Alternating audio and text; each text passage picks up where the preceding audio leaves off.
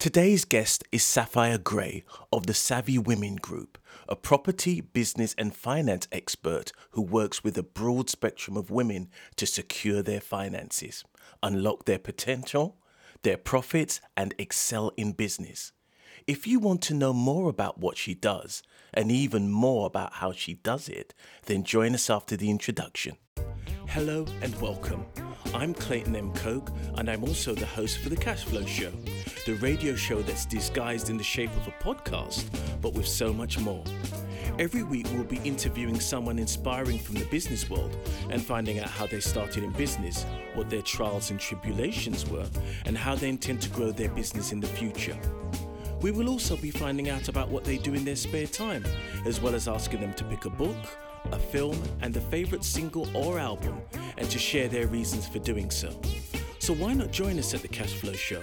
It's not just a radio show, it's a whole new way of doing business.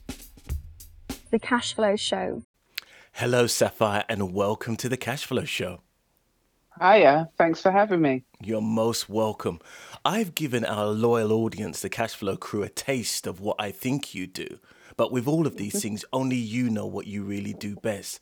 So please tell us more about what you actually do at the Savvy Women Group.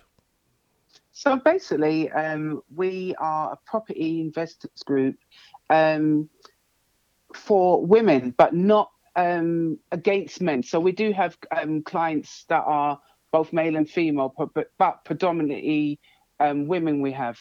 We run a property membership group um, where I teach women how to start out on their investment journey and taking them through the process of doing that and then building their property business at the back end of it. So it's not just theory, it's they put it into practice as well. Um, and then I have uh, an estate agent, a finance broking service as well, um, and our consultancy group as well. So we we also do one to ones and have written courses as well, which are accredited under AQA. Um, so people can have various ways of measuring themselves in business and starting that slowly that they can really develop their financial education through investing or through just learning about the basics of doing it. The actual idea that someone is addressing the need for women to have access to coaching, mentorship, and allyship in order to progress themselves and their business is quite a relatively new phenomenon. It is. It definitely is because a, a lot of women aren't, aren't generally um, risk. They, they're not. They're risk averse. They don't want to take the risk because they generally are nurturing beings. We are as women nurturing beings. What that simply means is that we look. We are the look look after our family, our children, and things like that. So we don't want to risk our finances.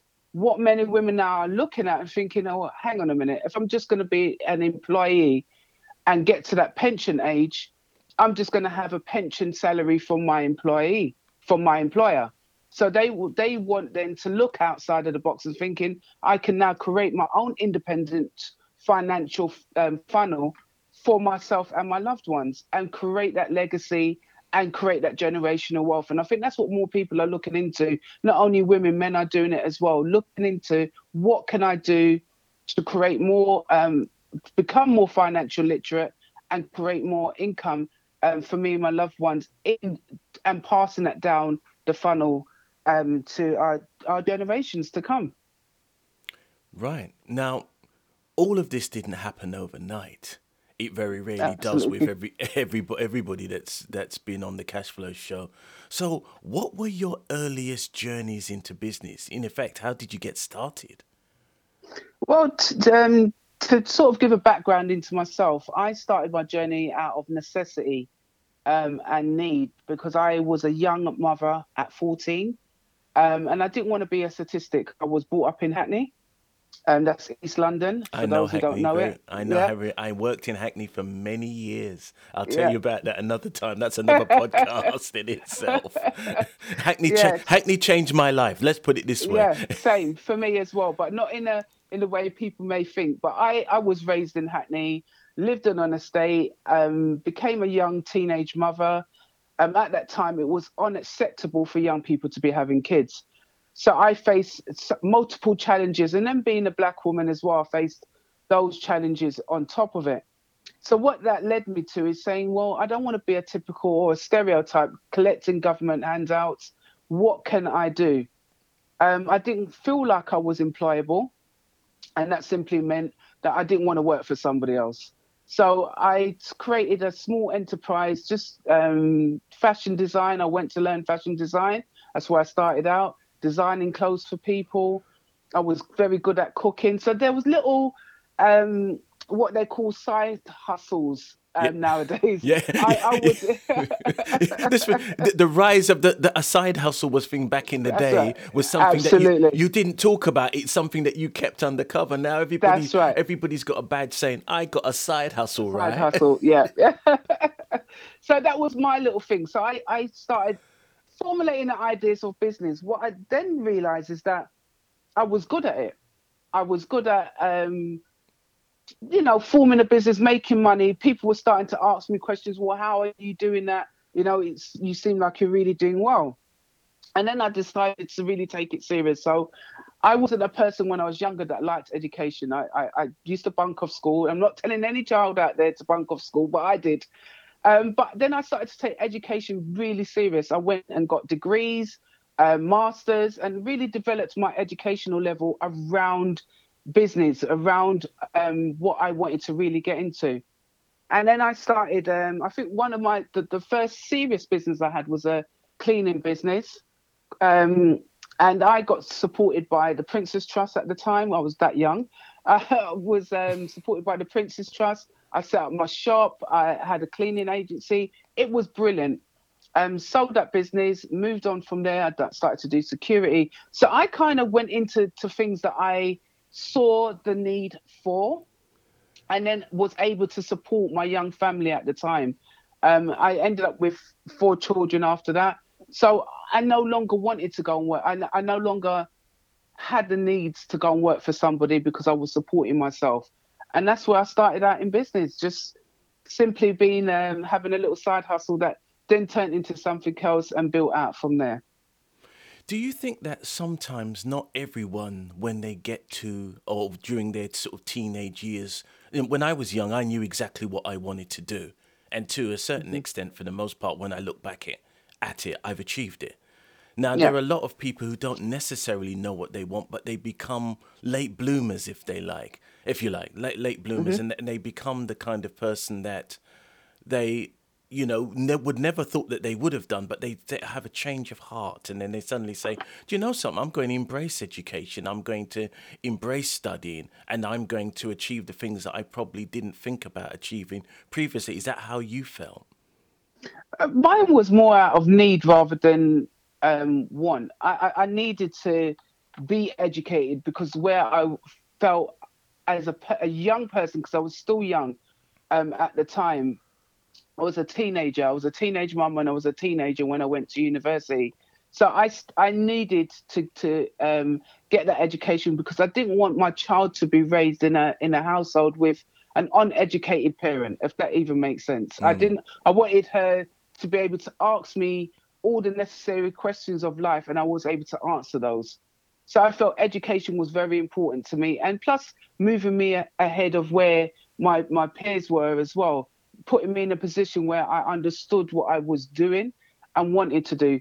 But it's always, I've always said, my my mum got her degree when she was in her fifties. Um, so I always say it's never too late to go back and retrain yourself because there's things in life that gets in the way, i.e., ch- um, children or even marriage or or just life in general. So sometimes people feel, oh, it's too late for me to go. I, I just say there's no upper age limit or lower age limit to educate yourself. We take um, Kentucky Fried Chicken. He started in his 50s. There's so many people that are, are well known um, that started later in life and have achieved more later in life. And I think that comes with them being wise and, and having wisdom and the knowledge and the and everything that goes behind your commitment and, and being driven, I think that comes with age as opposed to when you're younger. It comes with age. Um, the the drive comes with age. However, as you said, the burnout happens as well. You can't. It's like you, you your progression levels slow down, and you're not pushing yourself as much. But when you're older, you time's against you as well. So you just think, you know what? Let me just get on with this, and I'm just going to do it. Whether fail or, or win, it doesn't matter. I'm going to just do it. And I think that's what the why a lot of mature people get into business at a later age. No, that's very true. And the Colonel Sanders Kentucky Fried Chicken aspect of it is an interesting one because if you hear what's reported as his life story, man, that Scotty, everything went Yeah. wrong for that guy. Everything went wrong. No wonder his beard was white like that, you know. You, you know, he'd been Mm-hmm. Yeah. through the mill. Everything that could have gone wrong for him went wrong. But he didn't True. achieve his massive success until he was 70. Yeah. But you know, Yeah. I, I had a, a, another discussion with uh, uh, on the second podcast that I ever did with a lady called Bella, and she's uh, had the distinction of appearing on this podcast twice. And she sort of said, Clayton, sometimes you don't need to worry about being in a position that it happens to you. Everybody has their time. And another, uh, uh, the first guest on the podcast, Lisa um, from Google, she said, Clayton, it's just being around long enough. And if you're around long enough, your time does come. And it, it's really important. So you raise a very, very good point there. You know, because that's why I wanted to switch to the subject of you've chosen to specialize in working with women, not against Yeah. men. So men don't all write into the Cashflow show and start sending No. me hate mail and, and saying I'm gone woke and I, I'm joining the feminist movement and uh, all kinds of stuff. The, Oh, the, the fact is, is that you've chosen to specialize with working women. What has been the reception from other women to the services you provide? Women really like the services that I provide. Um, it gives them a platform to actually um, share their thoughts, be in control of their finances as well. And I think that's what a lot of things people don't understand. Women are not necessarily financially literate. So they want to understand because traditionally, and this is why I've set it up for women, traditionally finances came from the household, which was run by the man. So you're married, your your husband does everything, um, like paying the bill, paying the bills, and does all of that, brings the income in. And when women, um, there's been certain women that have lost their partners and just feel lost with, well, how do I pay the bills? How do I um, look look at the insurances? They just weren't astute as how to do things, and that's where I came in and said, well, let's look at it this way. If you become financially literate and you're educated on how to make residual income, how to to make additional income, even if you're not going as far as you're just educating yourself, it's better than not being educated. And women receive it really well, and the, and women work together. I have um, women that I'm teaching that they're all friends. They've become family to each another because they bounce their ideas off off of one another and being able to really share in what in, in what they're doing and being praised by other women as well. And It's that's a- what makes a difference. It does. It makes a massive difference. Because you've touched on the expression residual income. There are going mm-hmm. to be people listening to this, and there are going to be ladies listening to this, who are going to say, I don't know what residual income is. I've got no idea about that. So, can you explain in sort of the simplest terms what residual income is and how it can benefit um, women who are trying to, to, to develop maybe uh, a, a, a stream of income for themselves? in in the sense of investing in property is having a property that you own that you rent out to tenants and those tenants pay you a sum each month that sum then is divided into several parts you'll pay for your mortgage your insurances your management fees um, and once you've paid out all your associated costs to do with that property anything that's left over then becomes your residual income. It's the income that you collect, your profit, if you look at it like that, that you get each month from that one property, which we class as an asset. And that's how you have residual income coming in. So you're you're continuously getting that income month on month without actually doing anything. just by owning a property and renting it out. And do you think that's something that anybody can do? Because there's a lot of talk about this. Yes, you can be a landlord. Yes, you can do this. Is it really something that anybody or that any woman can do? Any man or woman can do it. It's it's all to do with how you think about um, you as an individual. Not every strategy. There's a difference. Everyone can buy a property but the strategy you're using, so you could have a buy to let where you're sent, renting it out to a single family, or you want to do a student let where you're renting it out to university students, or you want to do a HMO where you're renting out to multiple professionals. Depending on whether you like people or not, is dependent on the strategy you choose. Or you can um, buy a property, which we do, um, buy properties and renovate them and put them back out on the market for sale so we're making our profit there. So there's loads of different ways you can look at investing, but understanding your strategy is definitely the key. Right. So are you often shocked at the lack of financial planning most women have access to? 100%. Oh, and, and it's lack of financial planning. I'm going to say this as well. In in our community, I'm a black woman, and I've noticed as as as a community, we have little or no ambitions when it comes to finances and little knowledge on it as well. We don't know what opportunities we have out there as a community.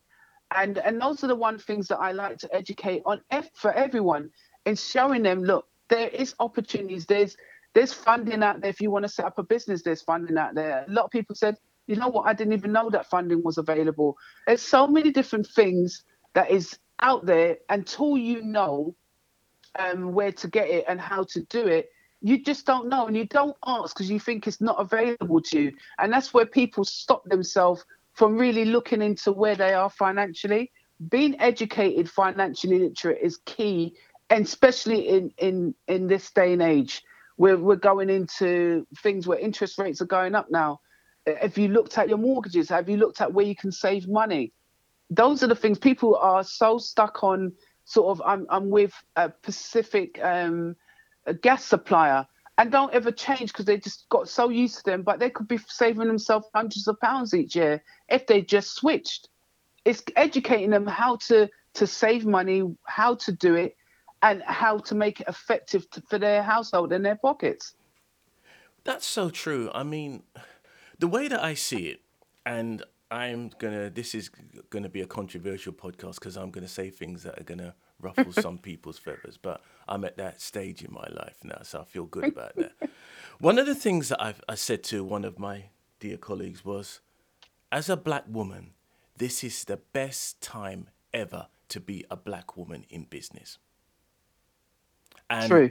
Because the opportunities, the grants, the um, uh, the uh, awareness is the awareness the the yeah. the the ability to take whatever it is that you want to do as a business person there's bursaries out there there you know there's grants there's loans whatever you need to do to get started as a black woman mm-hmm.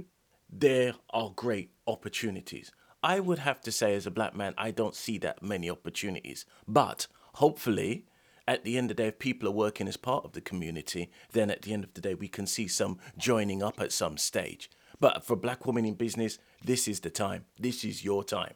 If you are going to have any kind of idea with a business that's got genuine legs, that's really mm-hmm. can run, and you can do something with it, and you've thought about it, you've planned it, you've at least got a good idea of where you want to be as a black woman in business. 2022 you're killing it. I, I also want to put a caveat on that because a, a, lot of people, there was an article that came out um, a couple of weeks ago. I think it was an independent that ran this article, and it was talking about black women in business. But the one thing that you know I want to highlight: black women have always been in business. True. What they haven't done is recognize that they actually are in business and actually put themselves out there as business women as a, a go back to the word side hustle, a lot of women just thought, I'm just doing this for fun.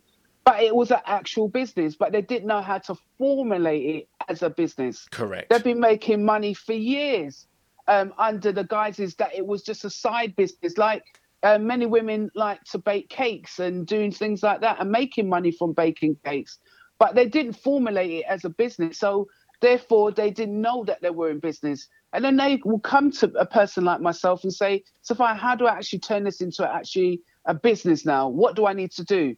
A lot of women have asked me in recent weeks how to set up a limited company.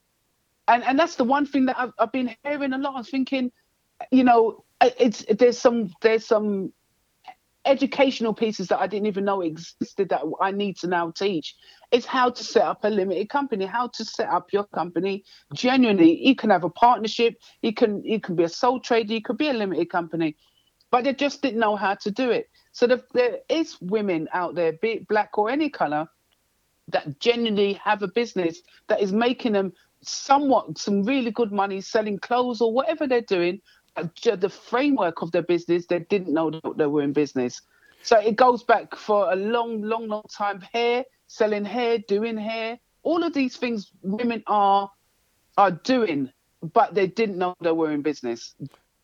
And i would agree with that and i i would second that. I think the problem is is that when our parents came into this country um, um, from the 60s or 50s, 60s onwards, they weren't given access to the legitimacy of business. Everything that they had to do had to be done within the community. And it was never, oh, I'm going to go to HMRC uh, or, or the taxman as it was then. Yeah. And basically, Yeah. I'm going to do this. I'm going to set up a limited company. I was having a discussion the other day about how wealthy our parents could have been if they'd been able to turn what they believed was their skills in business and to turn True. that into profitable business. They didn't really understand about investment. What they understood about was saving. You got money, True. you went to the bank, you saved whatever mm-hmm. interest you got, you just saved more money to grow your, your to, to grow your pot. As opposed to now, we know that we've got ISAs, we know that we've got you know trackers, we know that we've got investment funds. Those are things they would never have had access to. And as a Absolutely. consequence, by not having access to those things, they were never able to develop past a certain level. Now, I, I, you know, I, I- I did a piece the other day um, um, for LinkedIn and, and social media because uh, my initial business, PRMS, has been in, in business 20 years. And I wanted to highlight the changes of being in business. Whereas I remember writing off to Companies House and getting the certificate back and thinking, wow, this is fantastic. Now I can get mm. up tomorrow morning and say, right, I'm, you know, I'm going to start a new business. And by lunchtime, I can have a, a website, I can have a, a, a limited company, I can have a domain name, I can have an email address, I could have um, PayPal or, or Square, and I could have a card machine. I could be in business in less than 24 hours. True.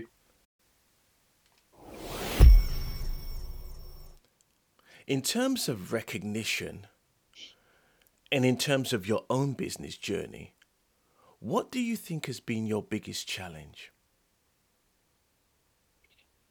I would say the biggest challenge, uh, I because I run two different kind of several different kind of businesses.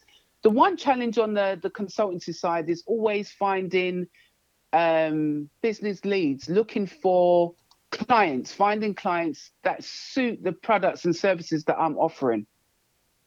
The other side of it is funding. When you're when you're building out a property business, it's looking for that funding, um, and that's that's another problem that you could have as well. So, to me, I think those problems are really quite they're quite difficult to to surmount really because I think the the right client it took us years to work out what our perfect client is what they call a client avatar. Because we would go here and we would go there and we would go there but the answer really was already there in front of us and we just sat down and worked out a the people that we liked working with the people that we felt that we could get a good result with and then see then finding those people and then you know making their acquaintance and building relationships with them. And i think mm-hmm. that to a certain extent you're absolutely right. It's once y- your products are very specific Yes. insofar as they need a certain level of commitment do you that would you think that Yes, they do need a level uh, of commitment, but the results show for itself, and and that's what we try to explain to clients that when you're looking at any services, whether it be mine or somebody else's, what results are you getting at the back end of it? If it's making you a return at ROI on on your money, and it's five times what you're you've put in, then why are you not going with that return? Why are you not looking at it? And if they're offering a company's offering you a guarantee, why are you not looking at that as well? A lot of people tend to want look for bargains and discounts and things like that. And that's not business. You wouldn't go into a food shop and say, you know, I want a discount on my food, despite they will offer it. But you wouldn't do it. You just accept what the price is and then purchase. When it comes to running a business, people generally don't want to accept the price that you're you've put out there and want to want to drive that bargain and, and doing those things. But I always say you're pay, you're you're gonna get what you're paid paying for, and that's the thing. I wanted to try and ask you a bit more about you as a Sapphire Gray. And I don't know if you remember, we, we had a, a little section in the, in our pre-show questionnaire called "What Are You Like?" and this is the bit where we ask you what your favorite book is. Mm-hmm. And, um, do you remember what your favorite book was? Uh, my favorite book, oh, it would be Russ Whitney. Okay. He is the author of the book, and it was the first to buy um, property. I went to his first brilliant um, book that he had written. I can't remember the name of the book now. It was so over 20 plus years ago, but it was written by Russ Whitney. What inspiration did you take from that? Oh, it was my journey starting into pro investor in America. Um, and I learned so much from him. And do you think that to a certain extent, there's always something that has the trigger that makes people get into something? You know, they, somebody just basically switches on a light bulb that's that's that's probably already there, but as if somebody takes off the lampshade. Is that what the kind of feeling that you had with that? I did. I did. It was it was so um inspirational to me because I, I knew how to look at property different, different mindset, um, and just going for it. And it was Russ Whitney building wealth from rags to riches through real estate.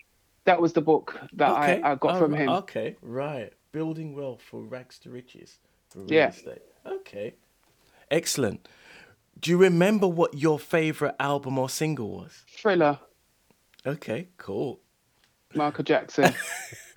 Why did you particularly choose that one? because I was a Michael Jackson fan, absolutely from um, diehard fan. I had posters of him, and Thriller was just the, the the difference, which I always said with Michael Jackson's videos, it stood out. It absolutely stood out, and he done things that were not normal, that out of the norm for his videos. And I felt that the the choreography on Thriller itself was ingenious. Hmm. Everyone, it was like a short movie, Yeah. and no one had ever done that before, and and that that's what made him stand out different to the rest. And I, I admired it. I admired his his his get up and go and drive he had, the resilience he had for his his career. Yeah. It was brilliant. It's quite interesting because I recently watched the Janet Jackson Yes. documentary, Mm-hmm. and it, it was quite interesting to to see that relationship and her having to follow Michael Jackson, not because there's a competition, but being the youngest child. That's right. I mean, to be honest, she did, she's done incredibly well, and she did incredibly well. Michael's star shone so bright that Mm. it just made everybody just look as if they weren't in the room Yes. and that must have been pretty difficult for for everybody to do because it was just a phenomenon and i remember Mm. when thriller came out and it was just like it was just flying at the shop it was Yeah. just flying at the shop people and i remember staying up to watch that video Yeah. Yeah. Everyone did. Yeah. Everyone did at the time. Millions of people who Yeah. stayed up because they were going to release it. What was it like? You know, something at eleven o'clock or twelve Yeah. o'clock or whatever. People stayed up. It was, you know, a a phenomenon that you would never see again. Again. You no. would never see that again. It was just, it was, it was the pinnacle. And as you Mm. said, it's a, it is still a great album. And you know, when I hear stuff from it, I think, wow, you know, that stuff is just brilliant. Mm-hmm. And you, said, I mean, I'm a I'm a music connoisseur. I love all types of music. I, I'm just I like to see something that is different and unique. There's many artists out there that I, I applaud and applaud loudly, but when I see something unique in somebody, I, I really do look into what their music is, how they're doing it, and how they're putting it out there. He drew audiences from around the world. He brought in. He's the one who pulled a community together. No matter what color you was, it didn't matter. Yeah. And he even had a song on it yeah, no matter whether you're black or white, it doesn't matter, you know. Yeah. So for me, it was like he was that, like Bob Marley is to re- um, to reggae. yeah, He Yeah. was to to to um, soul, R and B, pop, popular music. You Yeah. know, indeed, indeed. yeah. So going back to your business, Mm-hmm. I mean, the Savvy Women Group, it comprises not really just property. You- You've got the business, and you've also got the finance aspect of it. Are Mm-hmm. you thinking about adding more strings to that bow, or just refining what you've got already? Well, we've got the magazine. We've got this um, Boss Lady magazine coming out soon. Okay. Um, and that that will be out um, later this year.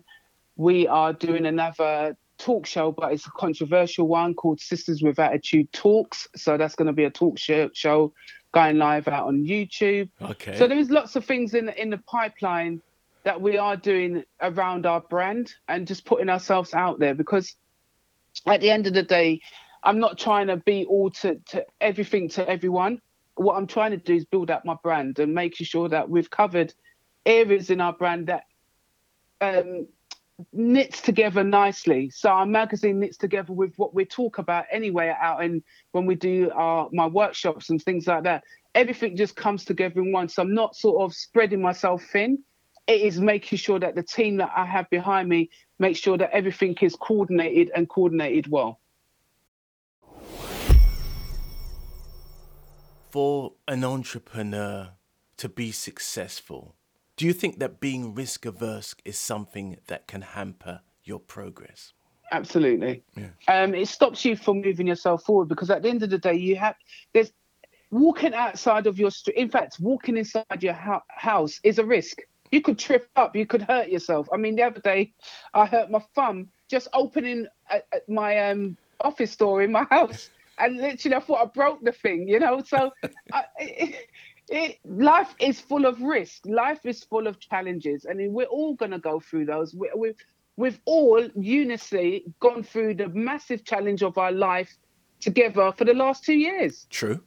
Indeed. Um, so if you're not looking at, if you if you stop just for a minute and say, you know what, what's the worst that can happen? Is that it doesn't happen. That's the worst. It, it fails, and then what? You've not hurt anyone. You've not done anything to to damage your reputation. You've tried something, and I think that's the biggest win is when you go out there and you try something. You, I, I'm always proud of people just for trying. It's not whether you're going to succeed or not, and who knows, you could succeed. You know, don't labor on it and think, oh, I'm going to fail, I'm going to fail. Just think of it, you know what? I'm not going to know until I try it. And just do. Do you think that a lot of social media, to a certain extent, puts emphasis on success?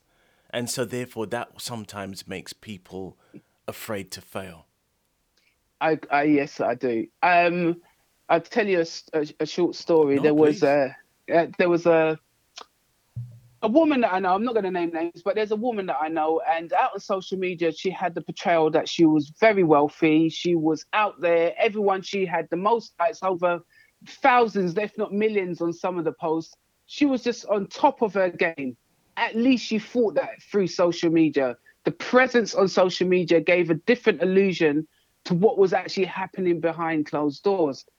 Behind closed doors, she was sleeping on someone else's sofa. Behind closed doors, she was totally broke. Um, and those are the things that that differ. When you're when you're doing something social media paints you as this type of person.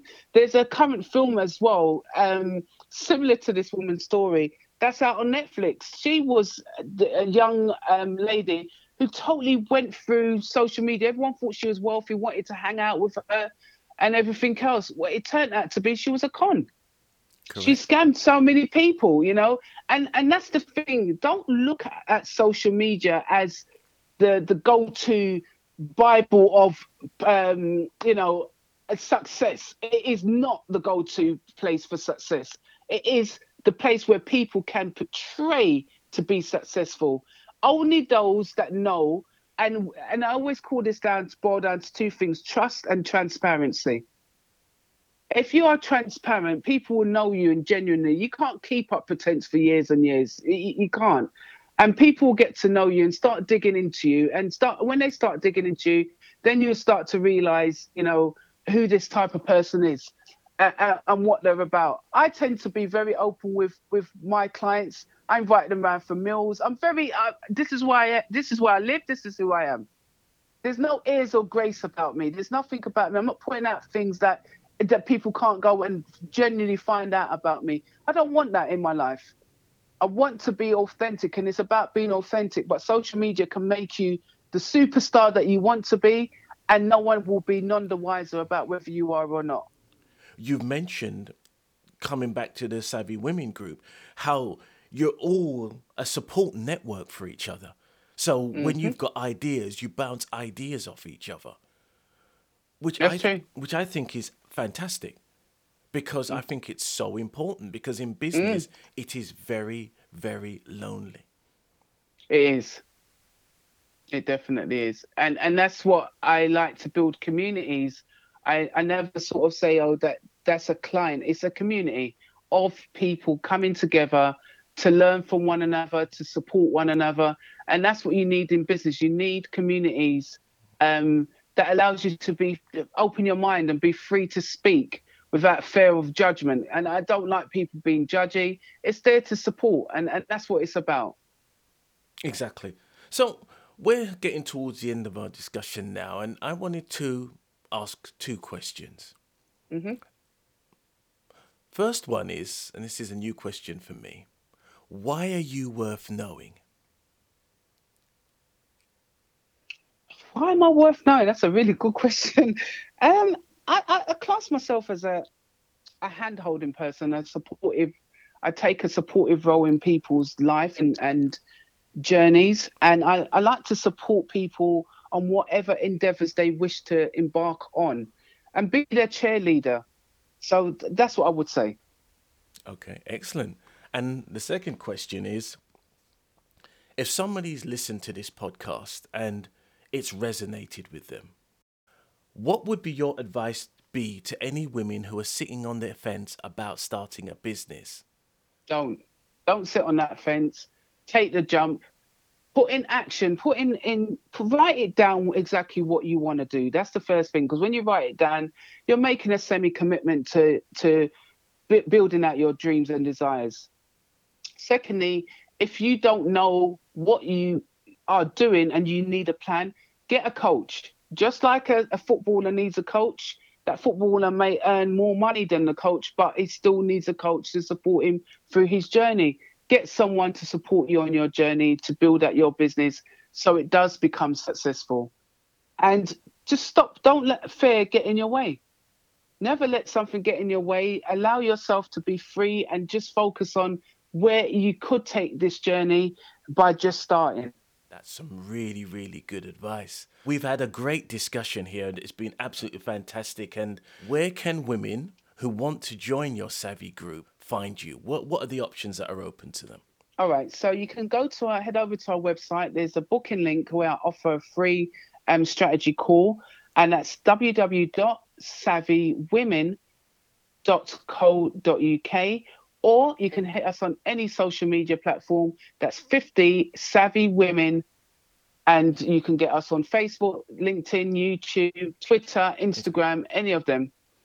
You'll find our details. There are going to be links in the show notes for everybody. Sapphire, it has been absolutely amazing having you on. It's really been a great discussion and it's gone in lots of different directions, which is fantastic. um, you Yeah. know, it's really been a pleasure. It's been a pleasure. I hope that we we get the chance to because we've never actually met, have we?